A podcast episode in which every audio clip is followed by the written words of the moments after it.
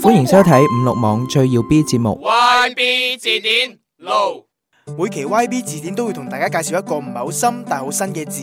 今期為大家介紹嘅係奴奴，以前係指喺階級社會中飽受壓迫、剝削、冇人身自由嘅人，而家係指被困於或者沉浸於某樣事物嘅人。定期供車嘅人，我哋叫做 channel；定期供樓嘅人，我哋叫做房奴；定期供奉老婆嘅人，我哋叫做老婆奴。如果佢老婆身材比較好，咁佢就係匈奴。如果佢老婆身材一般嘅話，咁佢就係微波爐。每日都要買一杯咖啡嘅叫做 cappuccino。每日上落班都要打 Uber 嘅叫做 Uno。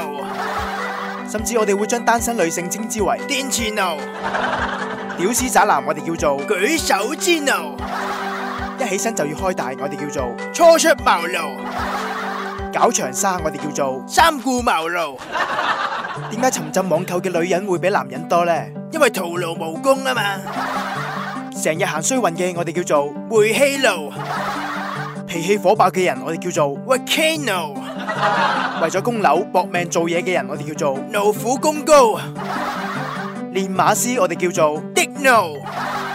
騎師我哋叫做打邊爐。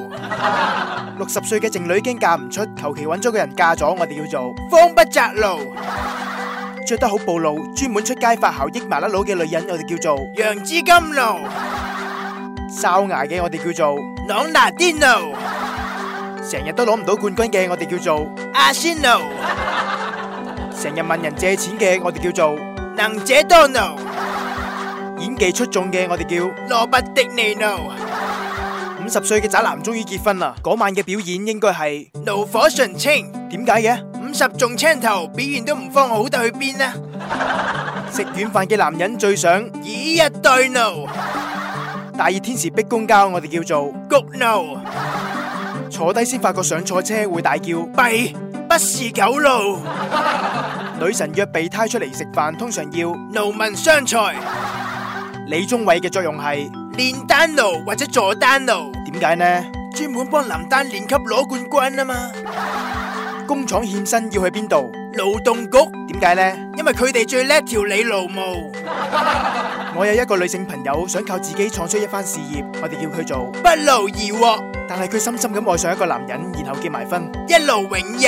但係嗰個男係個軟飯王，淨係想以逸待勞。女嘅好想個男人出去做嘢，希望佢勞逸結合。但係男人唔單止係軟飯王，仲係個玩家趙元松。天然氣爐，女嘅好傷心，靠網購發泄，不能自拔，徒勞無功。唔單止咁，仲叫咗好多男性朋友嚟陪自己。班尼路，但係越熱鬧越空虛，越多人越哀怨，諗住多勞多得，點知任勞任怨，最後因為太掛住佢，仲病咗添，積勞成疾。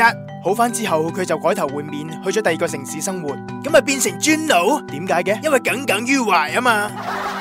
我哋而家好多人為咗揾食，甘願食為奴，仲要做車奴、房奴，每日勞苦功高，諗住落班可以輕鬆下，但係喺屋企仲有個徒勞，逼住你做老婆奴，寧願做電磁奴都唔肯同你勞逸結合。與其翻屋企任勞任怨，不如班尼奴，大家一齊睇阿仙奴。點知第二日起身初出茅廬，公司就打電話嚟話老細唔係狗路，捲款潛逃，唯有去勞動局調理勞務。雖然社會提倡能者多勞，但係有時真係想以逸待勞，揾個可以照顧自己嘅匈奴。其實人生有好多路，冇必要成為勞力士。拋開所謂嘅勞，你就可以揾翻人生嘅路。多謝網友嘅熱心投稿。